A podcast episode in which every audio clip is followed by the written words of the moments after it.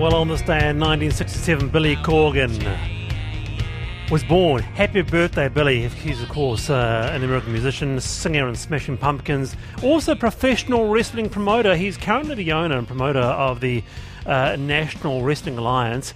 At school, Billy Corgan was a huge sports fan and athlete, amassed a huge collection of baseball cards.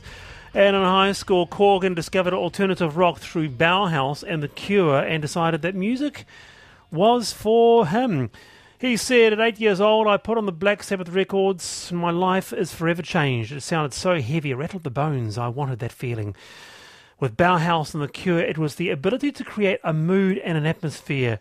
The air gets heavier. So I don't know uh, if you're a Smashing Pumpkins uh, uh, fan, Georgie. Never did a lot for me myself, but I can appreciate them. Mm-hmm. No. What year was that released? It was 90s, late 90s, was it? Yeah, that's right. It reminds me of like sort of teenage angst, but then I was like, no, I'm too I'm too young for that. So yes. I'm not sure what I what, what it's triggering, but either way I don't like it. No. I don't like turn it off. Can I step straight, in straight, here for the yeah. as the voice of reason? Um, the Smashing Pumpkins are an uh, iconic band. I don't think Billy Corgan. I don't think the lead singer is a hell of a great guy, but for a, a, a short period of time, they made amazing music. And what was so interesting listening to that, because I, I mean, I was a bit too young for that as well, but I, I'd still recommend anyone going back and listening to the classics. Start with 1979 and move forward from there on the mm-hmm. Pumpkins. But my, what I was going to say is that it's really interesting how in the 90s, grunge music was so kind of like anti-capitalist and kind of rebellious, yes. and and music of my childhood of the early 2000s now is so much more about like wealth and excess and showing off. I don't just mean hip hop, mm. just all pop music in general. And it really is interesting how that has changed. And I wonder if we'll swing back um, to a more humble sort of music and a more angsty sort of music, or if or if capitalism has, has ruined music forever. I'm not sure. Love your thoughts. Love your thoughts, guys. So you really, uh, this is really born out of your. I mean, grunge, grunge was you, wasn't it? This is why. This is yeah, why it, I played it for you it's really it's really dark music like i wouldn't recommend it's not family listening like um my favorite songs they're very very dark they're about like literally about murders and stuff like that they're very intense but um there's something there's something artistic about them and something beautiful about some of the melodies and uh if you want to get a bit angry it's it's a good way to let off steam what do you listen to at home what's your what's your band guy uh, I'm into hip hop, so Chance the Rapper is like mm. my hmm. god. I'm a big Kanye West fan, although he's gone off the deep end a little bit. But I, am mainly into rap music now, and I guess that's the closest thing to like political or kind of uh, punk or grunge music from the '90s that we have now. Kendrick Lamar. But um, I, I, I, like pop as much as anyone. Like that's why I like Kanye because he's a pop artist. But Chance the Rapper, if anyone who's into just like uh, pop music and wants to get into um, hip hop, Chance the Rapper is a good gateway drug. I'd highly recommend him. All right, good on you. Uh, Wallace, here's an idea. A lot of feedback about the uh, the person who was invoiced for going to a friend's dinner. Here's an idea. How about you send an invoice back for your company on the said night? Says Kim from Napier. oh, I like that. Great idea, Kim. Great, uh, great idea. Another one here. Charging friends for dinner. You need to send them an invoice for the same amount plus five dollars for entertainment services. And another one here send a contra invoice for entertainment, meet cheek with cheek. And Angela says, ignore that request for money, just reply with a lol. Uh, and a lot of people did not like me talking about the boomer on a Harley Davidson. Wallace, that story about the boomer on a bike, under the proposed hate speech laws, I would regard that as hateful. And I'd lodge a complaint against it as I find it hateful and insulting uh, and the complaint would be against you. Um, I was just reading out the reading feedback. Yeah.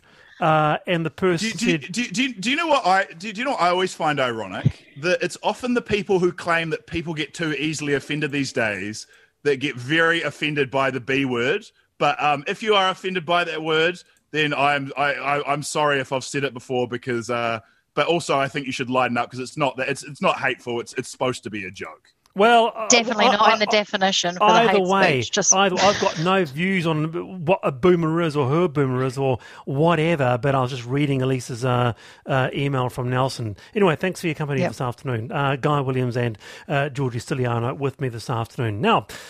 Prime Minister Jacinda Ardern and ministers launched the Aotearoa New Zealand History's curriculum, Te Tākanga o Te Wā, this morning. The teaching of history curriculum will formally begin in 2023 and says the recognition of Tuia 250 was a change to rightly put emphasis on the navigational history of New Zealand, quoting, yes, learning about James Cook's journey here, but also learning about the navigation that came with double hulled waka prior to that. To discuss is Graeme Ball, the chair of the New Zealand History Teachers Association. Graeme, kia ora. Good to have you on. Kia ora, Wallace. This curriculum has taken, what, three years to develop? A long time. Was it quite a complex issue to put all the strands together? Um, yeah, well, this was really creating a, um, a, a, a curriculum from scratch. I mean, um, I'm just to be clear, I was on the part of the writing group that helped yeah. develop it, and um, we didn't really have a very good um, model from overseas. We did have a look at, of course, what other countries were doing, but it didn't really fit with what, what we wanted to do. Um, so we did have to come up with something from scratch. So it was quite challenging, but um, then then we just picked up momentum and uh, managed to, I think, produce something you know in its first phase that was that was pretty good. wasn't great, but pretty good. And then through the um, consultation process, uh, we refined the document until it is what you see today. So, for those who are new to the subject, a couple of key points about what makes this so special, what makes this an exciting change for teaching histories in Aotearoa? Well, I think the, the there's a couple of things, but one of them um, most clearly, and it was a thing that uh, the New Zealand History Teachers Association argued for in um, 2019 with its petition, uh, was that to have a coherent framework for the teaching of our history. Some schools were teaching history, um, and some schools uh, were not, and it was really a little bit of a lottery as to whether your child happened to uh, luck into a school where they did. Um, and the, the, second thing, then, of course, is we, we had no idea what was happening as those uh, children progressed through their education. And we often found in secondary schools, by the time we started to look at things like the treaty or whatever it might be, that they said, you know, we oh, we've done this you know, so many times. And I think we were quite conscious of avoiding having um, students uh, repeat things endlessly. Um, but also, of course, we you know, we haven't got a lot of time in which to, to do this. It might sound like a lot of time uh, spread over 10 years, but it's a crowded curriculum already, so this has got to um, fit in there um, and and make good use of the uh, opportunities to, to have a broad education on our history. Yeah, I was just trying to think back to uh, the mid 80s and what I was taught in history uh, at Nelson College. But Georgie, let's bring you in. I'm fascinated by this. I, am a history buff, loved history, and yeah. I was educated in England. And it, I've really reflected on this today. What, how did I feel about the way I was taught British history? certainly we were not we were told the the bloody and the brutal side of the British history. And when I would, you know, travel to different countries, I'd often recall, oh, yep, that's why they don't bloody like the English because you know we were quite awful to them. Um, but there's other parts of it, like I can still recite how you know Henry VIII's wives were all met their unfortunate ends that are not so relevant and haven't really probably helped form my my individual consciousness. So I'm I'm interested in in the balance aspect here between. Um, I suppose colonialism and how that's going to be taught in in the curriculum. And I, I know that's a difficult thing to answer in 30 seconds, but can you try and answer it? it's, it's kind of I'll yeah. Give, I'll give it a go. Um, if you've had a look at the, managed to have a look at the curriculum, it, it begins with four big key ideas. So interesting you point out, you know, you can remember some things like the, the, the wives of Henry VIII. Well, we would hope that we've had some sort of success if by the year 10, if the barest minimum was that these four key ideas, the big ideas, are what they could um, remember, and, and, then you know obviously we hope they could uh, talk a little bit more about them. But the idea of Maori history as being foundational and, and, and continuous up through to today, the notion of mm-hmm. colonisation and, and the impacts it has had, and you know we're talking in English now. That's that's that's a that's a consequence of colonisation. If the French had beaten the English here, we'd be talking in French now, probably.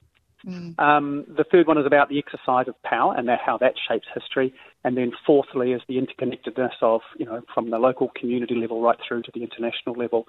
So those big ideas are really, I guess, the, the nub of what this curriculum is about. And um, anything else is is what we you know want them to be able to the students to be able to um, talk more fully about those four big ideas. All right, Guy.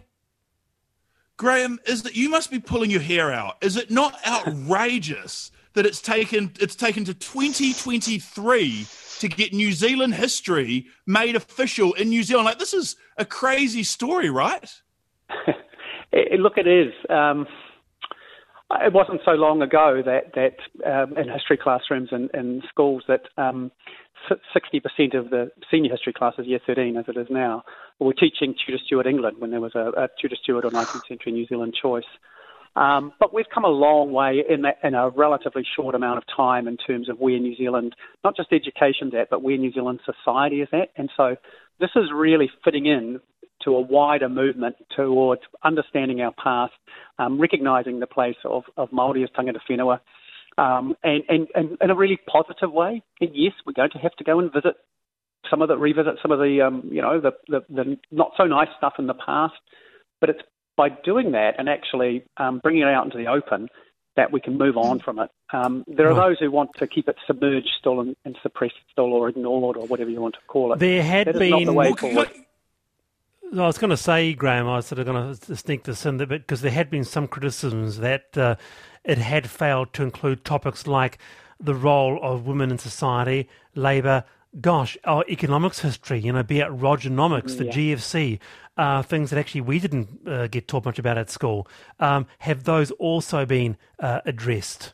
Yes. Um, people who are making those comments are referring to the uh, February 2021 draft, which yeah. which was actually a lot more like the one that's out now originally, but some testing schools that we sent it to before its release in February 21 said it was too complex. You know, we can't get our heads around it, so we stripped it back to to just some broader statements. And whilst we thought that was a good thing to simplify it a bit, um, obviously what it meant is that when the public saw it, or some people in the public, um, they felt there were gaps there. Um, but but that material had never been lost. It was going to be there as supporting ah. material. Uh, but now it's come back into the curriculum. Yeah, I, I, was just going to say, do you, Graeme? Do you have a reason why it's taken so long to put New Zealand history into New Zealand schools? Um, is it is, is it just racism? Is it that simple to, to put it that way? Look, there. you know, it's a really good question, and I, I, I, uh, you know, the word I use is zeitgeist. That that that, you know, if you look back at our media reportage over the over the last five, six, seven, eight, nine, ten years, and you know, stuff's mea culpa about how they used to report on Maori. You know, that's not okay anymore to report like that. You know, the likes of Bob Jones and and uh, what was his name, John Banks, and people like that, making those comments, which would have got a hearty chuckle uh, and been okay. They were not okay. You know, there was a, there was a, a change, and I think I think it's I don't know what drives these things. It'll be someone's PhD in a number of years' time, I guess. What drives these changes? But certainly they were happening more broadly in society, and and it's also relatively recent history, right? Yeah. And I think that that's kind of uh, you know when I was a kid in England we were we were learning about hundreds and hundreds of years ago um, and and this this New Zealand's history isn't and I, I do think we're still a little bit awkward about how we talk about it and it's almost not like a, a commonly agreed um, recollection of history still so it's I think it's therefore difficult for us to articulate in a although, school curriculum way although Although there's a thousand years of Māori history, Graeme, uh, is there not? And that was also addressed that uh, there needs to be more uh, uh, uh around pre-colonial Māori. Yeah, and that's one of those areas that, that was, you know, probably stripped back a bit too far in terms of statements. We, as the writing group, certainly saw that that, that, that was in there, but of course what we realised due to public feedback is that it wasn't so obvious to, to others. That mm-hmm. is bad. Right. I mean, there as, as in guidance. So I think mm-hmm. I would argue that pretty much all of the concerns that were raised, because there was a, a, an extensive consultation process, um, have been addressed. Not everyone will be happy, but you know, how can you make everyone happy? Good on you, Graeme. Nice to have you on the program. Kia ora. That is uh, Graeme Ball, the chair of the New Zealand History Teachers Association. Big news today: the uh, the launching of the Aotearoa New Zealand Histories curriculum. Te tākanga o te wā uh, today.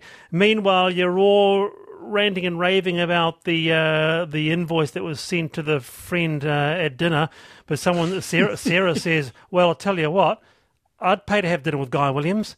Um, wasn't said wasn't said as a joke. Uh, wasn't said as in jest. Yeah. So there's one there's one for you there, guy. Um, I would you, not recommend it. I'll be making my dad's famous cabbage and mince. I'm a terrible cook. no, no, no, no. Let, us just you put your serious hat on. Um, uh, you know, yeah. for one sky, what would you make on a yeah. day? What what what would you make? Uh, I, I I normally I I normally do uh, skewers that I've bought from the supermarket. I, I, it's, it's, it's, embarrassing to say this out loud. Like Tegel skewers that are pre-marinated, um, normally with like some sort of tandoori or something like that sauce from the supermarket, and then I um, fry up some broccoli. And uh, so you get skewers and broccoli if you're coming on a hot date with me. Um, I would not recommend it even to my worst enemies. And you fry your broccoli, you don't boil it? No, I fry it and a bit of uh, I use uh, Japanese like mayonnaise sauce in the international section at the New World. Uh, I put that on top and it, it, covers my terrible cooking. Yeah, I just I it's it's making me shudder with embarrassment even thinking Date about night it. Night with Guy Good. Williams, two Tegel skewers, a fried broccoli, and maybe a glass of wine or kombucha if you're lucky. No, no, no. I don't drink. I don't drink. Oh. So you have to get through this awkward situation completely sober as well. That's the worst part of it. All right. It is eleven to five. Now, speaking of uh, speaking of uh, food, Victoria University has apologised for the food it is serving up at its Wellington Hall to residents. Bit of mixed veggies on rice, a watery brown sauce with, with a couple of what a couple of pieces of what looks like tofu on top. That's one of the images I'm looking at now. But nutritionists, they say not enough. One mum complains saying her daughter, who pays 450 bucks to live in this residence, was re- receiving small portions lacking in nutritional value with sometimes dry, chewy meat. Uh, and look, it wasn't good enough. With us is food writer Niki Bezzant. She cast her eyes over it. Kia ora, Niki. Kia ora, Wallace. Firstly, to the Tegel skewers and the fried broccoli. that doesn't sound too bad. Okay. I'd come and have that with Guy. Okay, fair enough. Thank you. You're welcome around any time, but I don't drink, so BYO oh. uh, Cody's. That's fine. So yeah. if I'm, that's I'm, okay, if the skewers and the broccoli are okay, what's wrong with tofu, rice, and some frozen veggies? Have you seen the picture? Niki, explain. I have seen it. Yeah, look, I don't think there's much wrong with it at all, to be honest. I feel a bit. Oh. I mean, I, I, I do You're feel. kidding me. No, no. I, I, mean, you know, I mean, the, the, thing with these meals here is that they're not Instagram worthy, are they? They look they don't look all, all that attractive. we Depends on the filter honest. that you that you apply. Yeah, yeah, no, I don't think that not, not, they're never going to be Instagram worthy. But uh, it's a very difficult situation that these that these cooks are in. Um, and I gather that these are meals that are delivered to the rooms. They're not meals from the buffet, right? Yeah. So circumstances have changed in the halls of residence, and they've had to quickly move to room service. And I think that's probably, you know, the meals are suffering for that. When you've got a buffet situation, which we mo- most likely would have, right, in a, in a halls of residence normally, you, you've got more of an opportunity to create for yourself a healthy place. And I think when someone else is dishing it up for you, it well, can be a bit haphazard. I don't know, Niki, because I can, I can, referring, I mean, I can recall at Unicol, Halls Residence in Otago University in the 80s. I mean, it was great. I mean, the Venus Schnitzel was a bit greasy, but it was really, really good compared to what I'm seeing here. And they've said sorry. Yeah, that's interesting because I've, I've interestingly just the other day found a letter that I'd written to my parents from February uh, 1989 from my Auckland Hall, uh, you know, hostel, where, yes. in which I complain about the food. Oh, okay. I've, I've listed the whole menu here, and I've complained about what's, the food. What's on the menu? What's well, on the menu? now it doesn't sound that bad to me. I, I mean, I've got um, on Tuesday here in February 1989, I had meatloaf. courgettes with no garlic or onion, about which I was obviously quite upset, and um, carrots and potatoes and watermelon. So, you know, I mean. Watermelon is quite exotic. I know. Maybe I. How do you have a record of this? That's what I was thinking. In How the olden days, people used to write physical letters, and I and I still have it sitting here. Yeah, it's amazing. Did you print a second copy for like legal purposes? why? No, for some reason I've got the original. I don't. Don't ask me why. I don't know why. But anyway, my point is it. actually institutional food is hard. It is okay. difficult. You've got to make a lot Fair of enough. food. You've got to, you've got to satisfy a lot of different people. Um, it's probably not always going to be the best food, but it doesn't have to be Instagram worthy to actually be nutritious and tasty. So, Good point. So, Georgie, yeah, you quick can comment. use frozen vegetables. You can use your simple meats. It doesn't have to be fancy. Oh yeah, my only comment would be we you know we always to hear about the fresher five. You pile on five kilos. Maybe they're just trying to compensate for that. I, I thought those meals didn't look too bad. Yeah, fair enough. Hey, uh, kia ora, Niki. That's lovely to have you on, and I loved. Uh, I, I, actually, one day I want to see that letter um, because, like Guy, I'm quite blow, blown away that you still have it with you. it's embarrassing, I must say. The no, it's it's wonderful. It's really delightful. Thank you for your time. Uh, uh, someone says here, Wallace, my son was in the halls last year and the food was dreadful. Everyone in Wellington complains about the food. It's the same every year. Uh, Ken says, but my 90 year old dad has microwaved broccoli with his Weet-Bix for breakfast uh, every day. Oh. Thank you. Thank you for that, Ken. Um, all oh. right, now, yes, that's right. Seagulls. Oh, nothing but I don't pests. think they would eat that. Well, maybe I'll try it. Maybe we're missing something here. Maybe uh, mm, broccoli with Weet-Bix. Let's find out. Anyway, seagulls are nothing but pests, right? Rats of the sky, as some refer to them. But as it turns out, certain species have seen a massive decline in numbers over the past century, including the native tarapunga or red-gulled, red, red-billed gull. To tell us just what is going on, we're joined by retired marine scientist Dr. Chris Lalas. Chris, kia ora, welcome to the program. Hello. This I did not know, and I'm sure that our panelists will agree with me. Uh, they did not know either that this certain species of seagull was rare. Uh, yeah, they're in their tens of thousands. The estimate's oh. up around 100,000. It's more that the overall population is dropping, perhaps uh, quickly, something like uh, maybe 10 or 20,000 per decade. Good grief. What's causing the decline? Uh, according to the latest assessment, which came out in December, it's only one of two native species in New Zealand that's being uh, a decline attributable just to climate change and nothing else.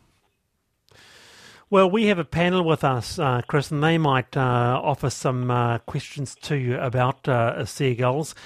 Georgie? I like seagulls. I would never call them rats of the sky. I like pigeons too. I, am the sort of person that can't even vacuum up a spider when I'm okay. vacuuming in the house. But I, I, I, thought this was really sad. I would have had no mm. idea that they they were one of only two, as you've said, na- native birds that are, are, suffering directly from climate change. So I suppose the reason being why, what what what is it specifically that's that's what's that link?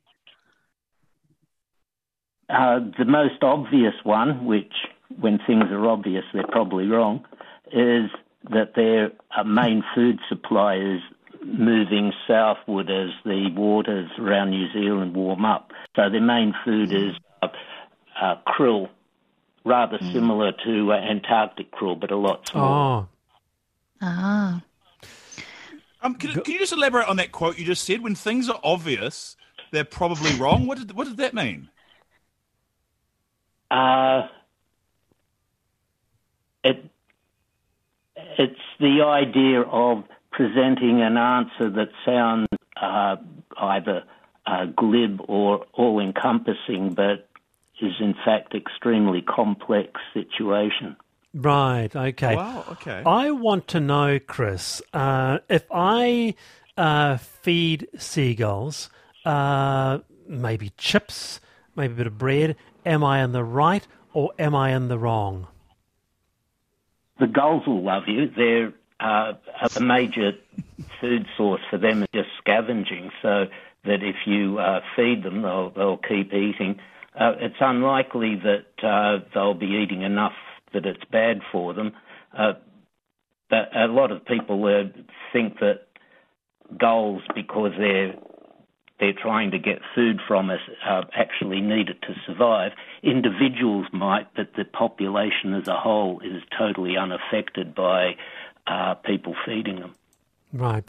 Lovely to have you on the Chris. I've got a quick mention though. Uh, some parts of the country, like Otago, the total opposite is happening. Numbers are actually rising. Yes, quite rapidly. They've uh, almost Goodness. tripled in about seven years. Very interesting. Dr. Chris Lalas, kia ora. Thank you very much uh, for your time on that. Uh, yes, I, I, look, I don't mind uh, seagulls, but I didn't know that uh, really you shouldn't uh, be giving, the, giving them your uh, chips, uh, guy, or indeed your fried broccoli or your leftover t- chicken skewer. That probably wasn't eaten because um, that person didn't have much of an appetite that evening.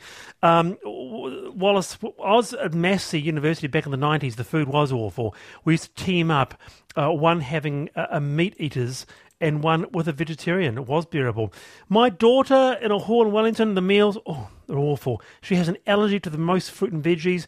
COVID was overtaking her, and she received a styrofoam container with just lettuce in it. We brought her home. She's back now, much less COVID, but still awful food. Lovely is, to have she, is she out of uni? I, I, I, feel, I, feel bad for her education. Like I understand the food, but like you've got to go to school, right? Um, can I give a huge life hack here? Yeah. A toaster in the bedroom. That solves all university food problems. Toaster in the bedroom. It might be illegal, but it gets you the ladies. And you have that now? Toast. yeah, anyway. I still do now. I'm 35 years old. Guy, oh. Georgie, kia ora. Thank you for your time. I'm Wallace Chapman. Back tomorrow, 3.45. See you then.